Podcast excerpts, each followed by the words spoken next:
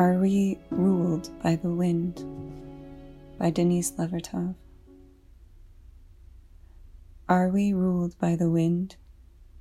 That wind which ferries over the ponds, afraid of dreams and crimes. Or the haughty wind, familiar of snowy peaks where the mind glides and floats.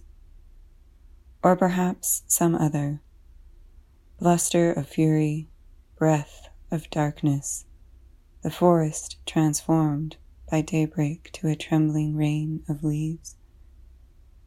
In the newborn orchard each morning I ponder and sense the vibration of bonds that wed me to the great host of invisible stars, to the sunken moon, to the sun whose laughter flushes the hill with crimson. And everywhere sap is rising in tree after tree and flows in the very veins of the garden towards me and bathes the palms of my hands. A passing dog walks through my eyes. The cat yawns by the roses, magpies jostle the distant branches. Early light burnishes a web's perfection where the archangel keeps vigil.